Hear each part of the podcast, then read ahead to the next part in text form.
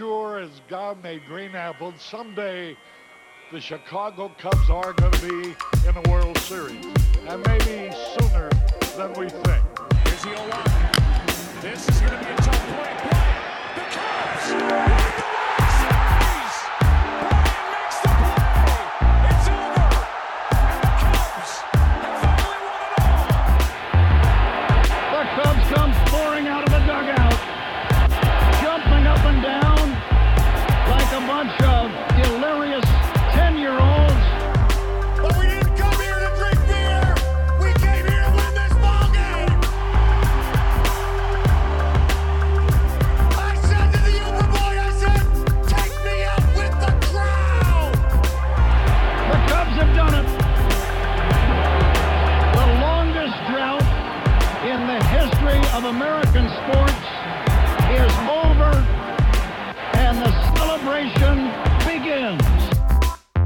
going on, Cubs fans? I am Sean Sears, and welcome to another episode of Locked On Cubs, part of the Locked On Network, your team every day.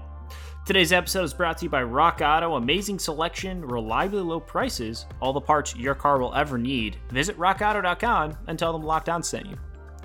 The Cubs beat the Royals 6 1, clinching a series win with one more game to go in Kansas City. Darvish threw another quality start for the Cubs, and some key bats from Rizzo, Baez, Bryant Contreras, Happ. Some excellent base running from Bryant and Victor Caratini really kind of sealed the deal for the Cubs as they were able to win 6 to 1 and cruise past the Royals Wednesday night.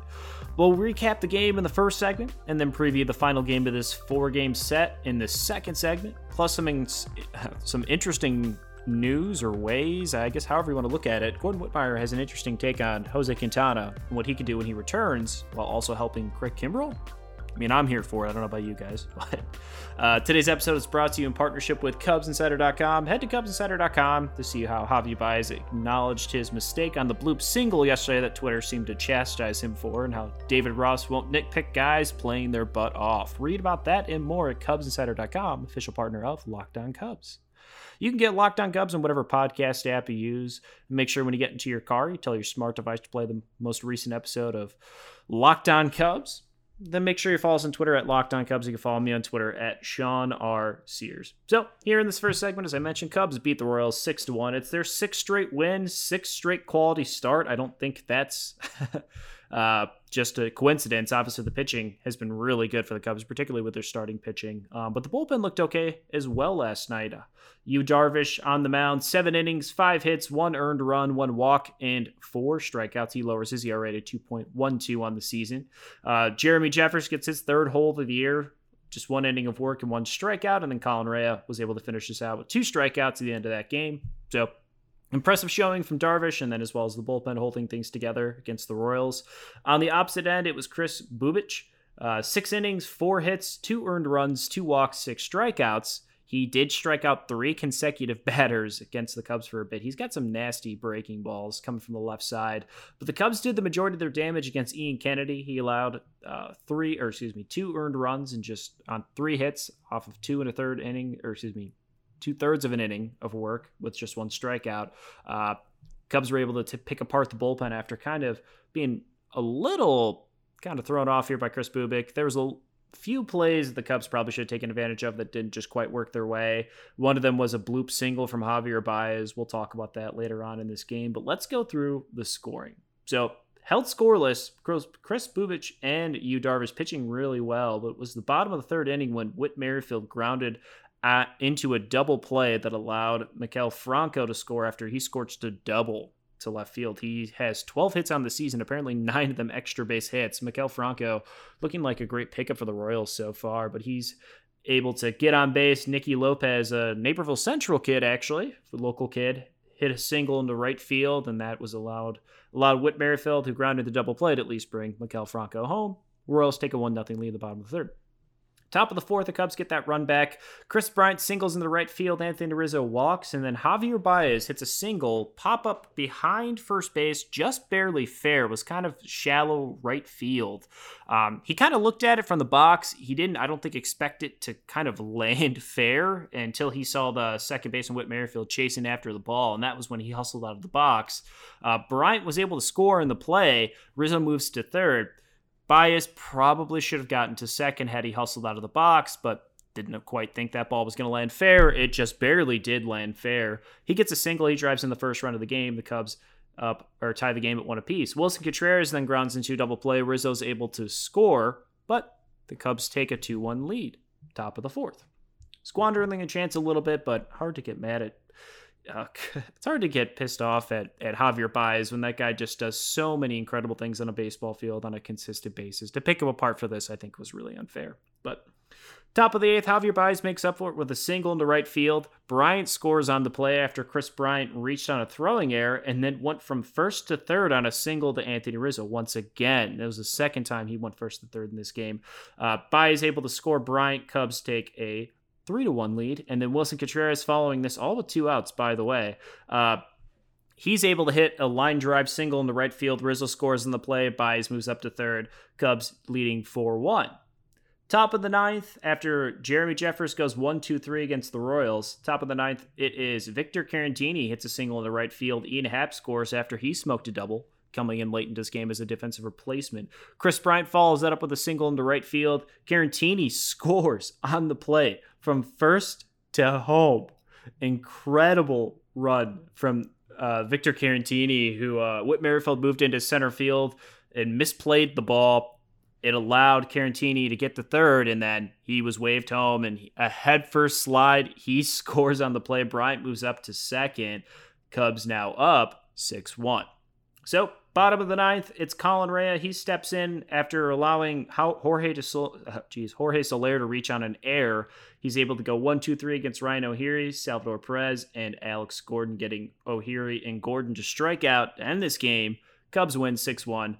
They take three of the first three this series against the Royals to finish out tomorrow. So, big win, as we talked about. Kris Bryant, Anthony Rizzo, Javier Baez in the mix of everything here today. Uh, Bryant and Rizzo both scored two runs. Uh, Baez smacked in two runs as well. Uh, great performance here from the middle of the lineup. That was nice to see. We've seen a lot of contribution throughout the lineup, but it was a it was a great showing to see that the the Cubs' three big bats in the top of their lineup really started producing, especially with Rizzo and Bryant getting on base more. Those guys are scoring. It feels like every time they get on base. That's huge. Uh, talking about Baez's blunder here in that bloop single, he talked about it afterwards during the game, and it made it to David Ross that he just you know just couldn't quite figure out where that ball was. Um, didn't expect it to land fair. It is what it is. But had he hustled out of the box, he probably would have made that into a double and avoided that ground out double play. Could have extended that inning. But either way, um, you know, it, it is what it is. He knew it wasn't quite the right play, but I don't think anyone expected that to land fair besides maybe Whit Merrifield. uh, but David Ross spoke out about that and saying he's not going to be the type of manager that nitpicks everything. These guys are playing their butt off every single night for me and for this group. Uh, if I felt they were dogging it, we'd have a conversation. But I feel like that's a play we may he may have assumed it was foul. Ross admitted to it was hard to tell from the dugout from where they were standing. Like it looked like it was going to go foul, but he's not going to pick apart these guys here. And Baez talking about it later said, I bust my ass every play, every day to play hard. I don't think anybody plays this game harder than me. I respect the game. I respect whatever, but you don't go out there and trash talk about someone. I have a lot of things I could say right now, but I don't control what's got what's out there and what people talk about with me. And I, I think that's completely fair. It's kind of ridiculous that, you know, Baez is going to get kind of thrown under the bus here. That's a quote, by the way, from uh, 2018 after Clint Hurdle was complaining about Baez, who tossed his bat after he popped out at a game in Pittsburgh in 2018. Um, yeah, I think that's about exactly what Javier Baez is. I mean, if anyone's going to come to question her, like I saw people on Twitter being like, "Oh, he's a clown," blah blah blah. You know, why would he do that? It's like, uh, did you not see the incredible tag he made, or how about the run that he drove in on that play still, or the run he drove in later, or the home runs he smashed earlier in this year, or just like I don't know, Google Javier Baez and find incredible plays he's made throughout his time with the Cubs. Like, I think it's silly to look at this and be like, "Oh, Javier Baez doesn't care, just stupid." Just a meatball take. If you're going to complain about something like that, just get the hell out of here. So, but on the season, the Cubs 10 and 2 now, a four and a half game lead over the Brewers and Cardinals. Uh, and people are kind of not really giving Cubs the credit that they're due. Uh, they have played a weak schedule, obviously. The Pirates, Royals aren't necessarily great teams. Um, Brewers and Cardinals haven't played much. There really hasn't been much of a competition in the division. But regardless, the Cubs have won the games and series that they should have won. They've played well. They're showing right now, being the only team in the NL Central with a winning record at the moment, uh, that they are the best team in this division right now. I hope that continues. Obviously, things are going to get a little bit more challenging as the season goes on. They're not going to continue to face the Royals and Pirates as they get ready to face off with the Cardinals this weekend and the Indians shortly following. So you know these are better teams. Cleveland seven and six, obviously St. Louis two and three, only playing five games so far. Uh, that'll change this weekend, but you know, you, you, as, as Jim Deshaies put it on a broadcast earlier this week, you know, you can only play the schedule you're, you're given. And right now, the Cubs have won the majority of those games, and they probably should have because they are a better team. But even still, you look at the performances that they're getting out of this. This is still really good starting pitching. This is still a great productive offense right now. That's still, even in difficult moments when they are facing pitchers that are tough, finding ways to grind at bats and get wins. Uh, I don't think you need to point to the schedule and be like, oh, well, you know, we don't know yet. I, this team's good. This is a good team. Are they a great team? We don't quite know. I still think the Dodgers are probably better in the National League. Uh, the Padres are scoring a lot of runs right now. Colorado's eight and three for some reason. I don't think that's going to continue for much longer. Um, Atlanta's got a talented team. Washington just got back Juan, so- Juan Soto. Like things can change dramatically. We've seen like things are going really well for the Cubs. They're playing good. I don't think you necessarily need to be like, oh, well, you know, there's a downturn coming. That's ridiculous. But, you know, this team is playing well. It's hard to pick apart anything besides the bullpen really right now. So you hope for trends. And even that, we're seeing the bullpen getting better as Ross is figuring out who he needs to go to. So we'll actually talk a little bit more about the bullpen here in the second segment, as well as touch on some of the things the Cubs have done really, really well this year. With the ever increasing numbers of makes and models, it is now impossible to stock all the parts you need in a traditional chain storefront. Winder often pointless or seemingly intimidating questioning and why wait while the counterman orders the parts on his computer, choosing the only brands his warehouse happens to carry? You have computers and access to Autorock.com at home in your pocket. Autorock.com is a family owned business serving auto parts customers online for 20 years. Go to Autorock.com to shop for auto and body parts from hundreds of manufacturers. They have everything from engine control modules and brake pads to tail lamps, motor oil, and even new carpet. Whether it's for your classic or daily driver, get everything you need in an easy few clicks, delivered directly to your door. Best of all, prices at rockauto.com are always reliably low, and the same for the professionals and do it yourselfers. Why spend up to twice as much for the same parts? Go to Autorock.com right now and see all the parts available for your car and truck right? Locked on in the How Did You Hear About Us box so you know who sent you. It's us. Amazing selection, reliably low prices, all the parts your car will ever need. RockAuto.com.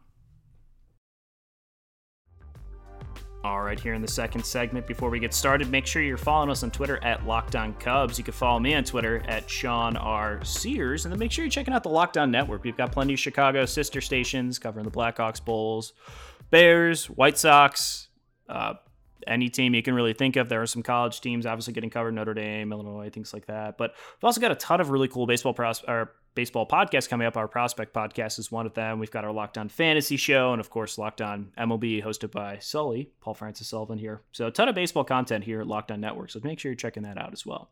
But some news to get through here. The Cubs did option Justin Steele and Rex Brothers, two lefty relievers, back to South Bend as the roster number decreases from 30 to 28. It will eventually go down to 26. Uh, so, two more roster spots available for the Cubs for the next two weeks. Those will drop down, and then they will be back to 26. But per, per Bob Nightingale, the Marlins have apparently lowered their odds to win the World Series from 250 to 1 to 125 to 1. They are currently leading the NL East right now because of teams not playing at the moment. Um, but the Yankees are still favored at 9 and 2, the Dodgers 5 and 1, Twins 10 and 1, Atlanta 15 to 1, White Sox 15 to 1, Astros 15 to 1, Rays 15 to 1, and the Cubs 16 to 1. So obviously the Cubs have outside of the Dodgers, the highest chance of getting into the, World Series right now. And, you know, odds don't really mean anything, but at least the Cubs are making believers out of Vegas, at least for the moment right now, for the line. So that's nice to see. The Cubs are tied with the Padres now with 28 runs scored in the seventh inning or later this season. The Cubs have 11 home runs and 949 OPS in the seventh or later, which leads the major leagues. So the Cubs are hitting when it really does matter and getting those insurance runs. It seems like every time they need a couple more runs, they've been able to do that late in games, and that's huge. Um, you know, obviously competition does dictate that stat a little bit more than, you know, others, but even still, obviously, if you're facing top relievers coming into these moments to do exactly, you know, sh- to shut down your team and you're able to find ways to score in those moments, regardless, it's still high pressure. It's still stressful moments. It doesn't matter who you're facing. These are still major league players and guys that can, you know, mow you down if you let them. So we're seeing the Cubs take some really good at bats later in games, which is nice. According to Elias, the Cubs' 195 ERA for starters is the lowest through the first 12 games of the season since 1985, when Ed Hartick's rotation allowed 45 hits and 16 runs, allowed the mo- the fewest in 12 games since 1901, which is nuts. So the Cubs have the lowest ERA. This is kind of a weird stat, but the lowest ERA in the first 12 games since 1985. And the only one better right now would be Ed Hartick's rotation, who allowed just 45 hits and 16 runs in their first 12 games, which happened in 1901. So Cubs right now are on a historic start for their starters, which is not surprising. We've, we've got six straight quality starts coming out of this group. They're pitching well. So, and that's kind of asking the question then what happens with Jose Quintana? Gord Wittmyer had an idea. He floated an idea that Quintana could be best used to help fix the bullpen issues that the Cubs are having and maybe help Craig Kimbrel out a little bit as well. I think you could maybe consider using Quintana as an opener at certain times. Now, the starters have pitched well, so I don't think you necessarily want to take starts away from them at the moment. But for a guy maybe like Jon Lester, maybe you just give him four or five innings and then let Quintana take care of the rest. That could be an option. I know people are thinking about maybe trading Quintana. I don't really know what the market's going to look like. And it's going to be hard for teams to decide if they're buyers or sellers. I think at the end of August, with so much still able to change, um, I think the Cubs handle uh, hang on to Quintana, unless they get some great deal for him, I think he probably probably provides more value for the Cubs now than he would another club at the moment. So, um, but should Tyler Chatwood pitch seven innings tonight against Kansas City, it would mark the first time that Cubs starters have pitched at least seven innings in four consecutive games versus the same team. The last time it happened was in 2014 when uh, Travis Wood, Jason Hammel, Jeff Samardzija, and Edwin Jackson all managed to go seven innings against the Diamondbacks back in 2014. Wow, that's kind of cool. But uh, back to the Quintana idea, I I'm interested. I don't know if he necessarily fixed the bullpen. I don't know if he has the stuff to be bullpen guy. Now he does very much end up being a two pitch strike thrower, I guess you could say, with his fastball curveball.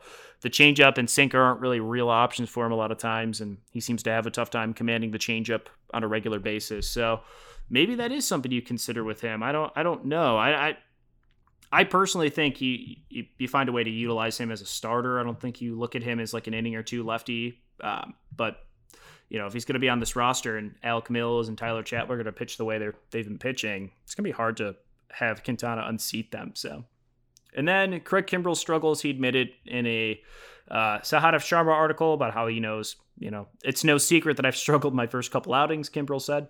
I started off having problems finding the plate and then having a hard time with hard contact and missing bats, but communication with David Ross has made has been great. I think there's that's the reason we're able to work through this so well. We still he still has trust in me, he knows that I can what I can do. He has obviously seen I'm doing what I can what I can to get back and right, make the pitches I need to make. Me throwing me sorry me knowing he has the trust in me helps me helps me out a lot. Sorry me was used a lot of that. I'm going to figure it out and he knows that.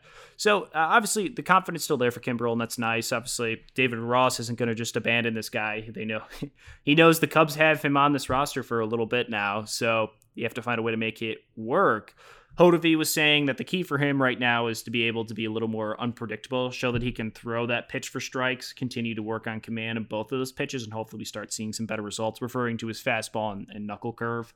Um, Sahadev Sharma's thoughts is that he feels like it's the arm angle of the arm slot for for uh, here. He says his velocity and spin rate are still above average, and his velocity has continued to tick up since that first outing with the Cubs.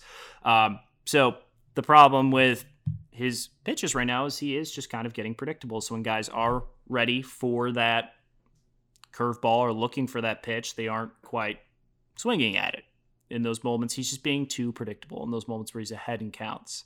So, like we saw a couple uh, a couple nights ago against uh, Franchy Cordero, even though he struggled, he did trick him or fool him here a little bit with a with a curveball coming in a 2-0 count. Like he just has to start doing those things. We saw Quintana have a lot of success early on with the Cubs doing things like that, pitching backwards a little bit. It's called sometimes where you start guys breaking or slow stuff and then bring in the heat. Um, that could be an option for Kimbrel. Um, I, I really just feel like it's his location. He's just got to figure out what he's doing mechanically to to continue to repeat that motion and and find that consistency. So Sahadev Sharma put it like this: He's being too rotational. Kimbrel's arm slot naturally dips, as Hottovy says. That impacts every aspect of the game: velocity, spin, command. Without correcting that, it's hard to envision Kimbrel getting back on track. If his direction is corrected, the arm slot naturally follows suit, which leads to better release point, and all the data shown above suddenly looks like it's supposed to. So, in this article Sahadev put out for The Athletic today, he goes through a lot of uh, velocity and how it's dipped consistently for a while. His spin rate has kind of come down a little bit than where it was, and all those things are kind of uh, are kind of the repercussions of him not getting in that right arm slot, that three fourths arm slot. Um, when he starts coming over the top a little bit more, um, his stuff just it must be easier to see for hitters. On top of that, it's it's not quite moving the way it has before, so it's easier to pick up what pitches are coming out of his hand. So it's probably a, a tell for some batters that they're seeing these things. So if Kimbrel can start finding that correct arm slot, Sahadev and apparently Tommy Hottovy think that everything will kind of slide back into position for him. You hope that's the case. We saw guys like Jake Arrieta, who, when he started getting his arm slot correctly, pitching from the correct side on the mound for him, uh, just getting into Pilates and yoga and things like that, strengthening that core, being able to repeat that delivery over and over again, um, it's key. And you see guys like Arrieta, who was able to perfect it for, you know, a season and a half, maybe about nine months of baseball. And at that point, he was easily the best pitcher in baseball. It can happen sometimes, but then it can quickly disappear because these guys get older. It's harder to stay in that frame. It's harder to repeat that motion. It ultimately just takes more effort for you to be able to do that over and over and over again because your arm is not meant to throw a baseball overhand. That's why softball pitchers can throw that ball so hard sometimes because your arm is meant to rotate backwards, not forward and over the top. So, it does get harder. And Kimbrel's 31 years old. He's getting older. He's been doing this for a while. It's hard to continue to have success, especially when you do just have those two pitches. And it doesn't seem like the Cubs are necessarily focusing heavily on trying to get Kimbrel to develop a third pitch, even though he was talking about a little bit during spring training and then the, the summer camp before this season got on underway. So maybe that's something that they work on and bring out later. But I think for the moment right now, they're probably just trying to simplify everything for Kimbrel. And realistically, if he can get these two pitches working well and sync with and playing off one another, that's all he really needs because he's only coming in at the ninth inning. He's only coming in for an inning of work to end a game.